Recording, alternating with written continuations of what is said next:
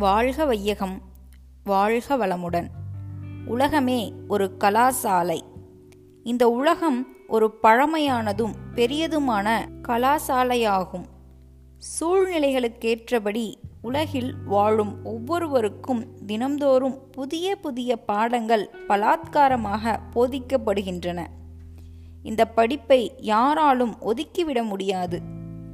சமூக நலமே குறிக்கோளாக கொண்டு வாழும் அறிஞர்கள் அவ்வப்போது பல விதங்களில் மக்களுக்கு நற்பயன் விளைவிக்கும் சன்மார்க்கங்களையும் வாழ்க்கை அனுபவ நுட்பங்களையும் போதனை செய்து வருகிறார்கள்.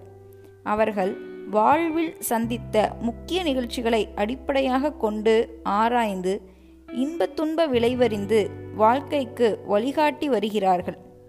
இந்த போதனைகள் அனைத்தும் மக்களின் சிந்தனையை உயர்த்தி செயல்திறமையை ஊட்டி வாழ்வை ஒழுங்குபடுத்தி வளப்படுத்துவனவாம். அருள் தந்தை வேதாத்ரி மகரிஷி.